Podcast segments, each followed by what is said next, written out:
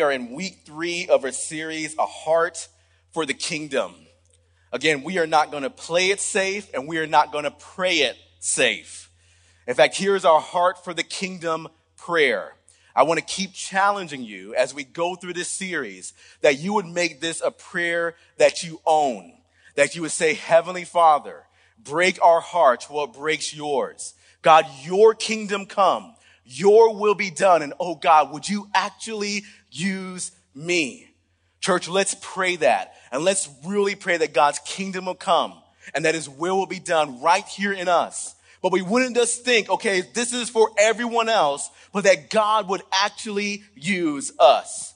You know, we talked about how oftentimes our prayers are too safe. Again, there's nothing wrong with actually praying for safety, but man, I really believe God wants us to pray boldly as if he still is the God who can move mountains, as if he still is the one who is mighty to save. In fact, does anybody know what the Great Commission is? Anyone ever heard of the Great Commission before? Okay, all right, a couple people. Here's what the Great Commission is. Okay, this is where people usually think the Great Commission starts. Matthew chapter 28, verse 19.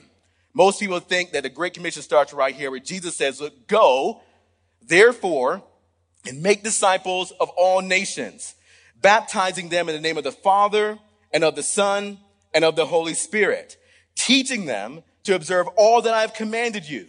And behold, Jesus says, I am with you always to the end of the age. And that is so good. And that is part of the Great Commission. But do you know where the Great Commission actually begins? Back up a little bit to verse 17. It says, when they saw him, when the disciples saw Jesus after he had resurrected from the dead, when they thought that it was over, but it wasn't. This Jesus who is God bodily rose from the dead. It says, when they saw him, they worshiped him, but, scripture says, but some doubted.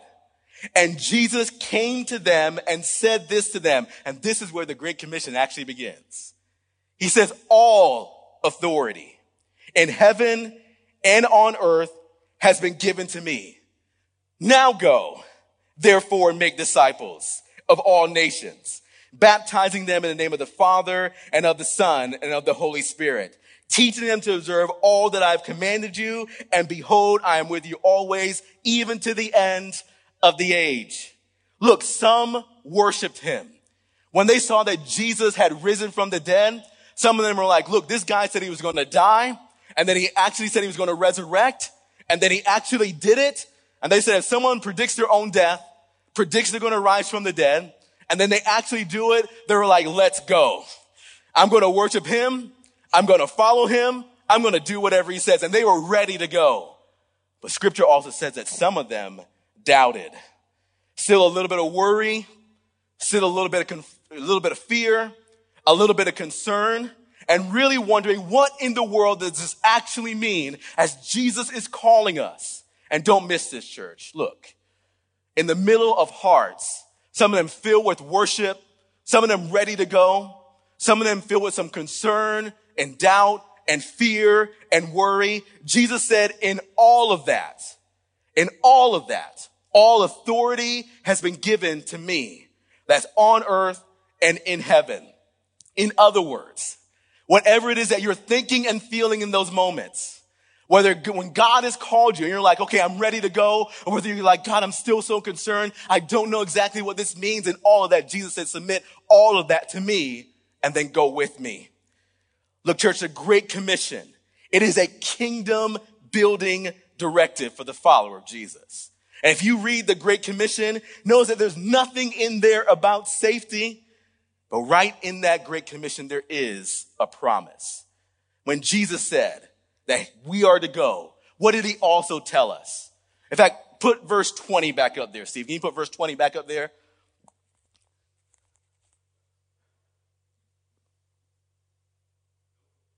Nope. Okay. All right. Verse 20, Jesus says this, right? He says, and behold, here's the promise that Jesus gives. He says, and behold, I am with you. What's the word that he used? Always. Always, he's going to be with us. Man, Christ will be with us always. Come on again, church. Like this Great Commission, it is a kingdom building directive. And the kingdom of God is wherever, in whomever, his rule and reign is established. Man, I've been really praying in this season that it be more people who are worshiping God, following God, trusting in Him, more people living out and living in God's rule and reign in every single area of their lives. And as we keep going through this series, look, I want to keep asking you the question. Look, where is your heart? Look, church, what is it that actually has your heart? And maybe even a better question to ask you today is what is it you're actually building? What are you building right now? Come on, students in the room. Some of you right now getting ready to graduate high school this year. Some of you are getting ready to graduate college this year. And what is it you're going to build with this one life that you've been given? Look, are you going to build a life where it's all about you? Are you going to build a life where you're focused on fun, inconsequential relationships? Are you building a life where you simply want to get paid and you're thinking about how much money will I make and it's all about you? Man, are you building a life right now where the only focus is to arrive in comfort? Come on, church, everyone in the room. Are you building your own kingdom? Church, we are to build God's kingdom. It's where he reigns. And it's where God reigns in every single area of our lives. That's our relationships. Man, it's our finances and possessions. It's our future hopes and dreams. It's where God even reigns over our fear or our worry and our anxiety, or even just like Nehemiah said last week when he said, I was very much afraid. It's where we still trust in the Lord and we trust in his sovereignty. We submit that fear to him and we still take a step. Come on, the kingdom of God is where we choose Christ over culture. It's where if the Lord has said it, we submit to it full stop. It's where we're going to follow him in every single area of our lives. In fact, today we're going to see in Nehemiah chapter 3 that the story actually jumps into showing all the people that would participate in the rebuilding of this wall. Now remember, look, the people are going to participate in this kingdom building project in this actual building project. But what the Lord is really pointing to more than anything is yes, this wall was broken down. Yes, it was in great trouble, but he's really pointing to the spiritual condition of the people that they are in great trouble, that they are in great shame, and they need to turn their kingdom attention and a focus back to the Lord. In fact, that's exactly what happened with Nehemiah. Man, Nehemiah's heart was broken for what breaks the heart of God. And the news that he received redirected Nehemiah's heart. It ignited his humanly perspective with some godly purpose. It ignited his humanly perspective with some godly vision. In fact, last week we talked about pursuing the vision. Come on, church, remember, don't get distracted. Pursue God's kingdom agenda. Pursue God's kingdom vision. You know, um, Bethany Lay, who is our executive director of engagement, I think she's sitting right over there. Wave at everyone, Bethany. Yeah. Bethany Lay. No, not you, other Bethany. I said Bethany Lay, not Bethany Pickard, okay? Bethany Lay, who is our executive director of engagement here at the church. Look, she says this about vision, and I thought it was so good, I wanted to share it with you. She says, vision without action is nothing more than a dream. In fact, vision without action can even turn into a nightmare. Church, we're going to see here today in this passage that this vision that God laid on Nehemiah's heart, that this vision that caused him to move to action was going to ignite the people's regular everyday perspective with some godly vision, with some godly purpose, but it also moved them to action. In fact, this week's sermon title is called Vision to Action. When vision and action actually go together. Going to turn in your Bibles, digital or analog, to Nehemiah chapter 3. And as you're turning there, look, there's just one more note I want to give you before we get into the passage today.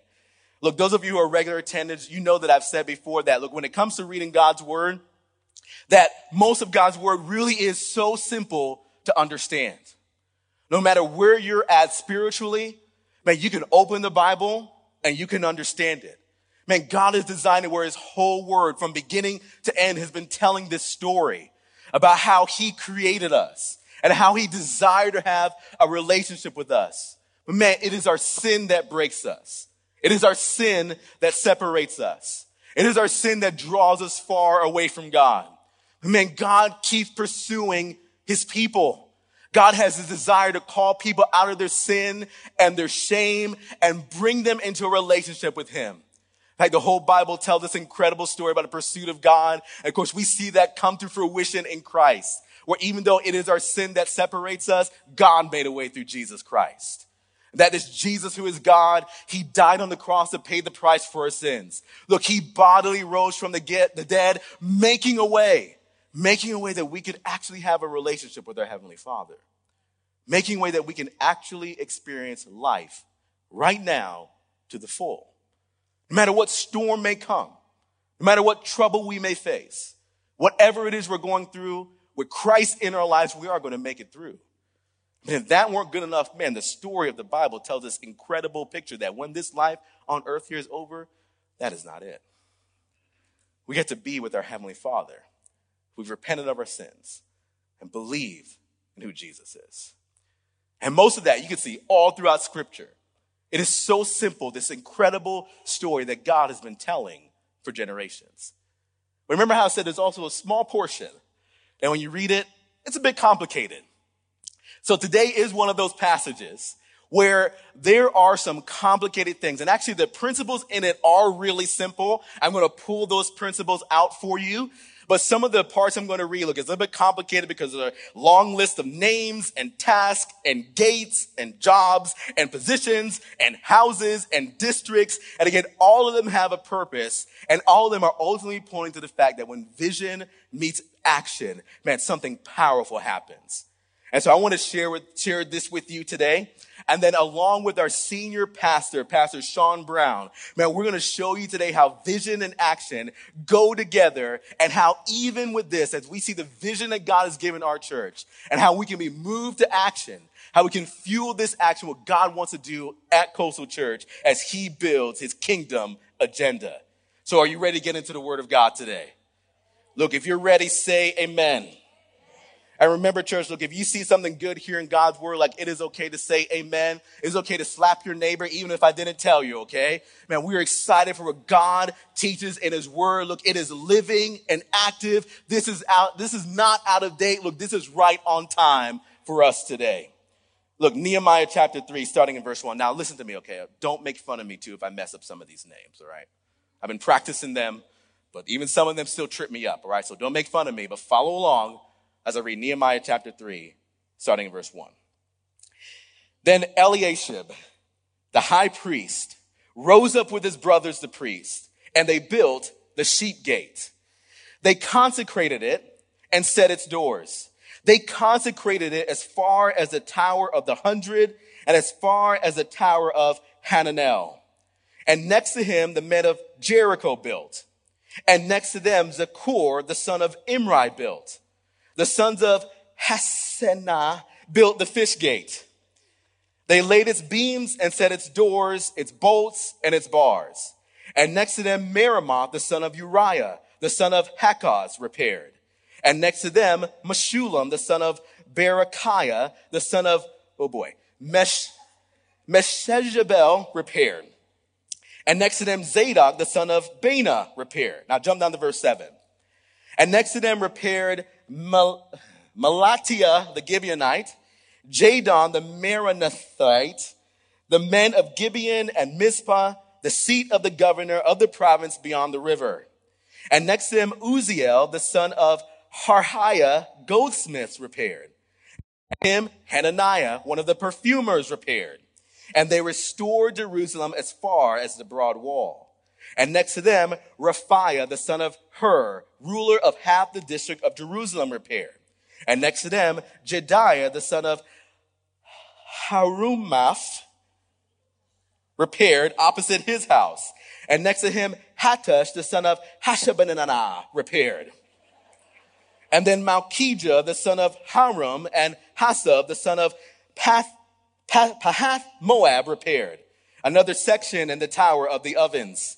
And next to him, Shalom, the, the son of Hallohesh, the ruler of half the district of Jerusalem, repaired he and his daughters. Okay, church, why did I read all those names to you, all the gates and all the tasks and all these parts that were repaired? Okay, this is, this is what the scripture is showing here where vision meets action. Okay, number one, write this down. When vision meets action. Look, this passage shows us that everyone, everyone participated to push forward the actual building. Look, everyone pushed forward to actually participate, to push forward the actual building. Church, remember this. For 150 years, 150 years of people have been looking at this mess. And we're going to see like this is the moment that marks where it would take 52 days with some godly vision and with some action for this kingdom building project to actually be completed. And just look at this passage again and tell me that what's happening here isn't a picture of what I believe God wants to do here at Coastal Church in Chesapeake.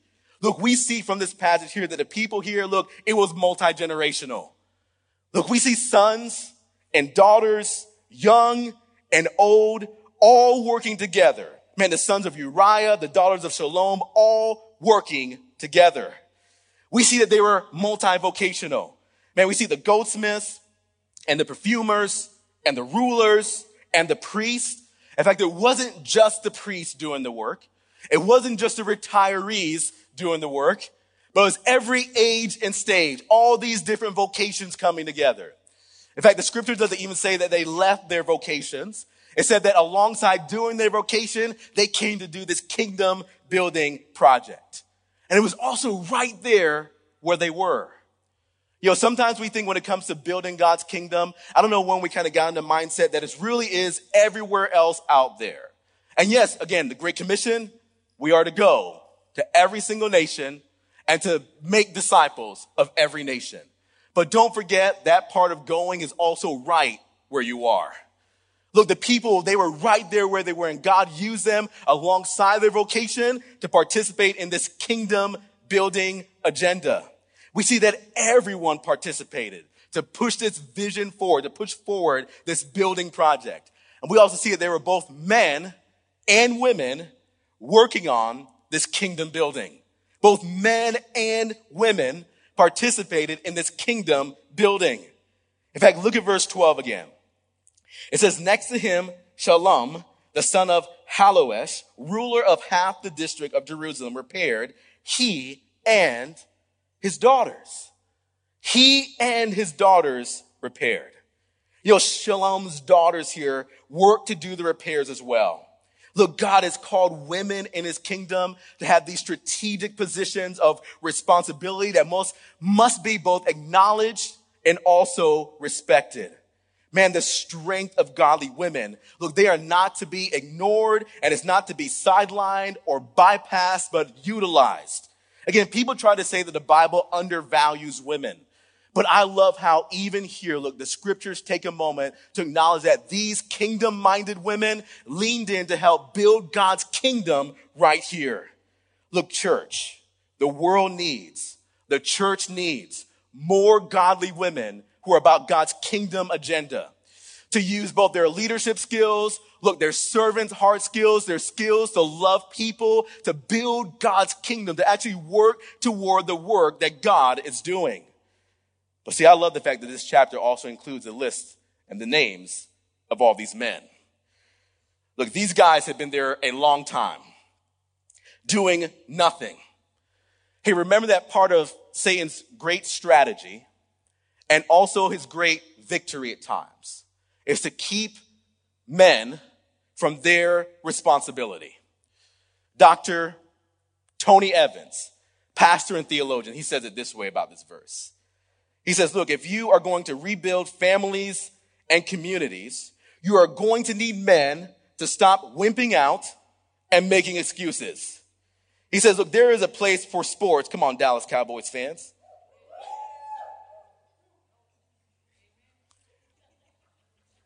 There is a place for sports and entertainment, but all of that is secondary to what men were created to do. Look, manhood requires responsibility.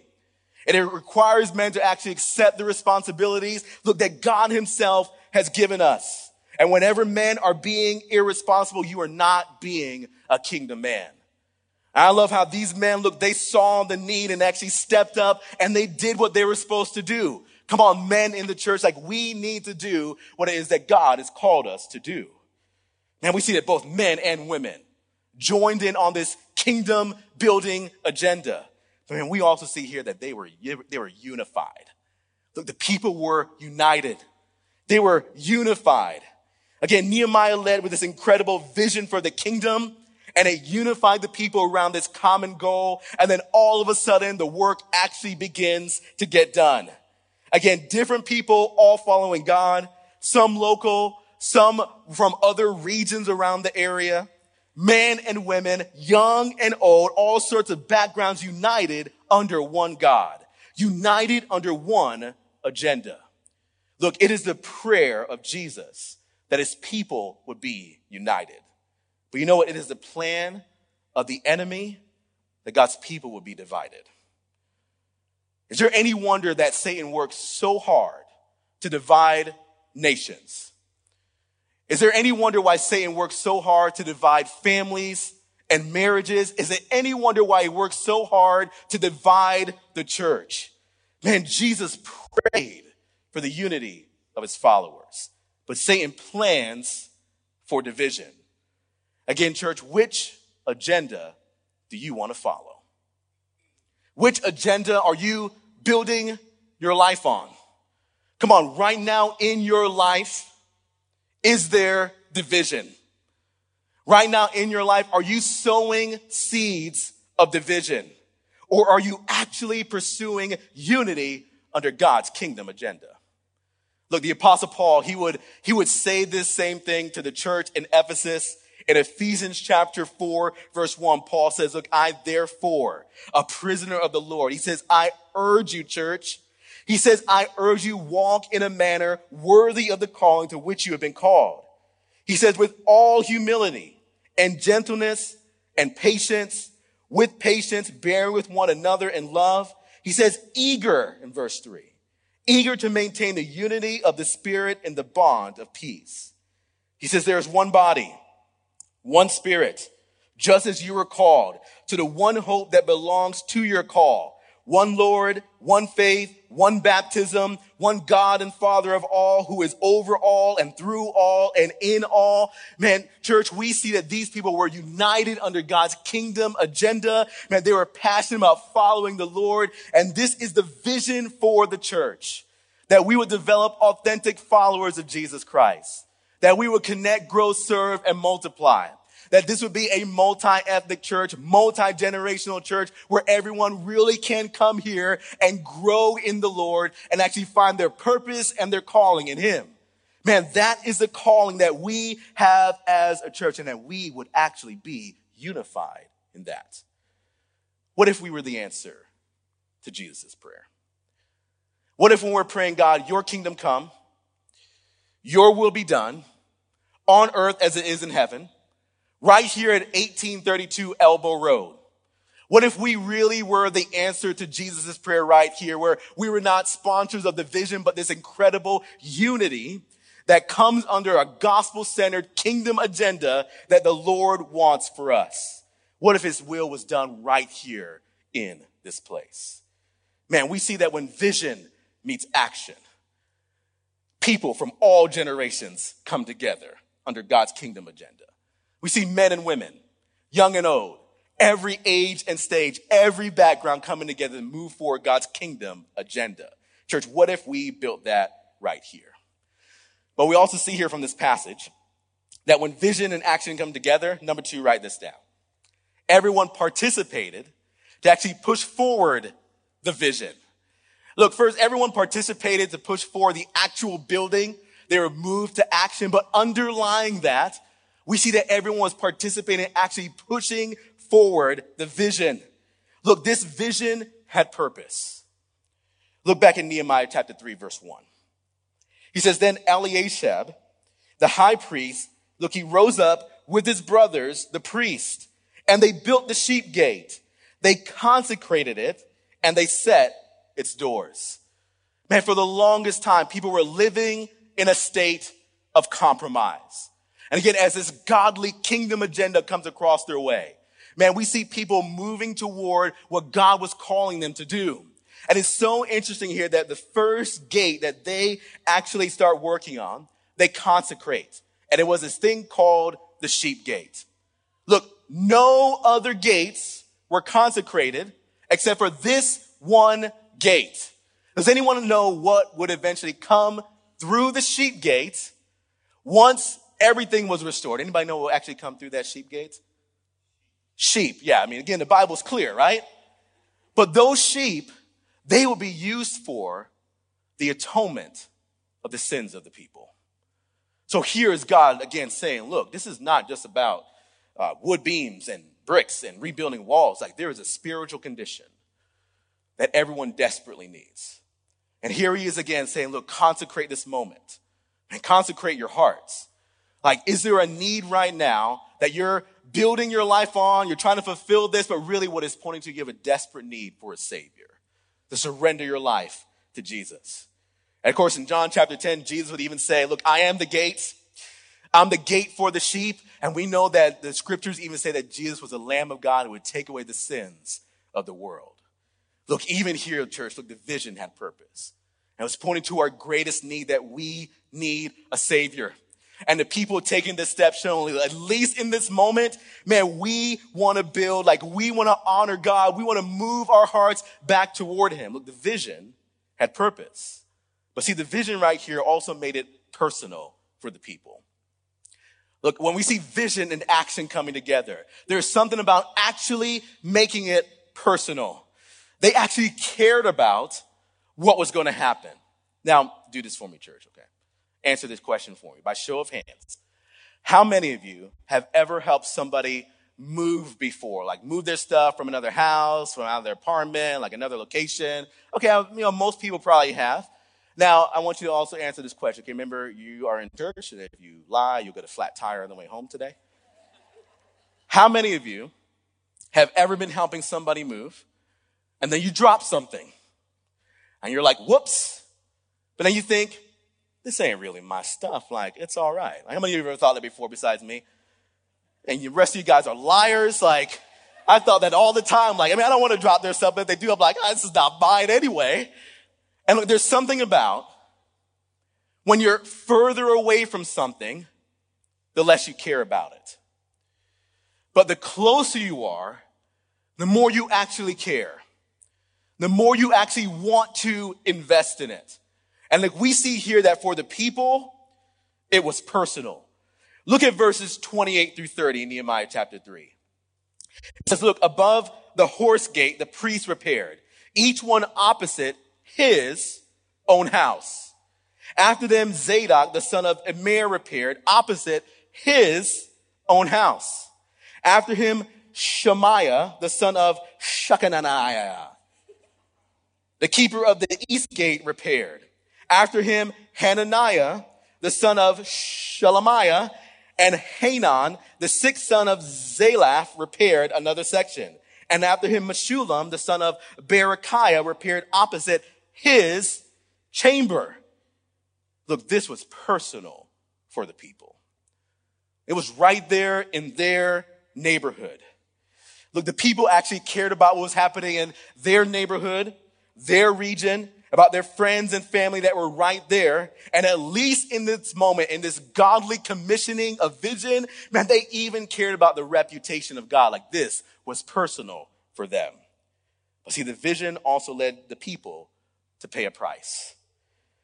Look, it would take their time, it would take their talent, it would take their treasure to get these walls rebuilt. Look, we see in this passage, and what we're going to see again, continuing over the next couple weeks when we see the work actually in process, when we see the opposition they're going to face. We're going to see it took their time, their talent, their treasure, their effort as they were prioritizing actually carrying out this kingdom agenda. Church, if we are going to build God's kingdom, if we're going to be about his kingdom agenda, if we are going to develop authentic followers of Jesus Christ, I hope you know that there is purpose in it, that there is kingdom purpose in it. I hope you know that you have to make it personal. But I hope you know it also means that we're going to have to pay a price. And with that being said, Pastor Sean, who's our overseeing elder here at Coastal and our senior pastor, uh, wanted to take a moment today, and we as lead pastors across every campus wanted to take a moment and talk about, man, what God is calling our church to do. And how right now we can take this vision, pour some fuel on it, and move it to action.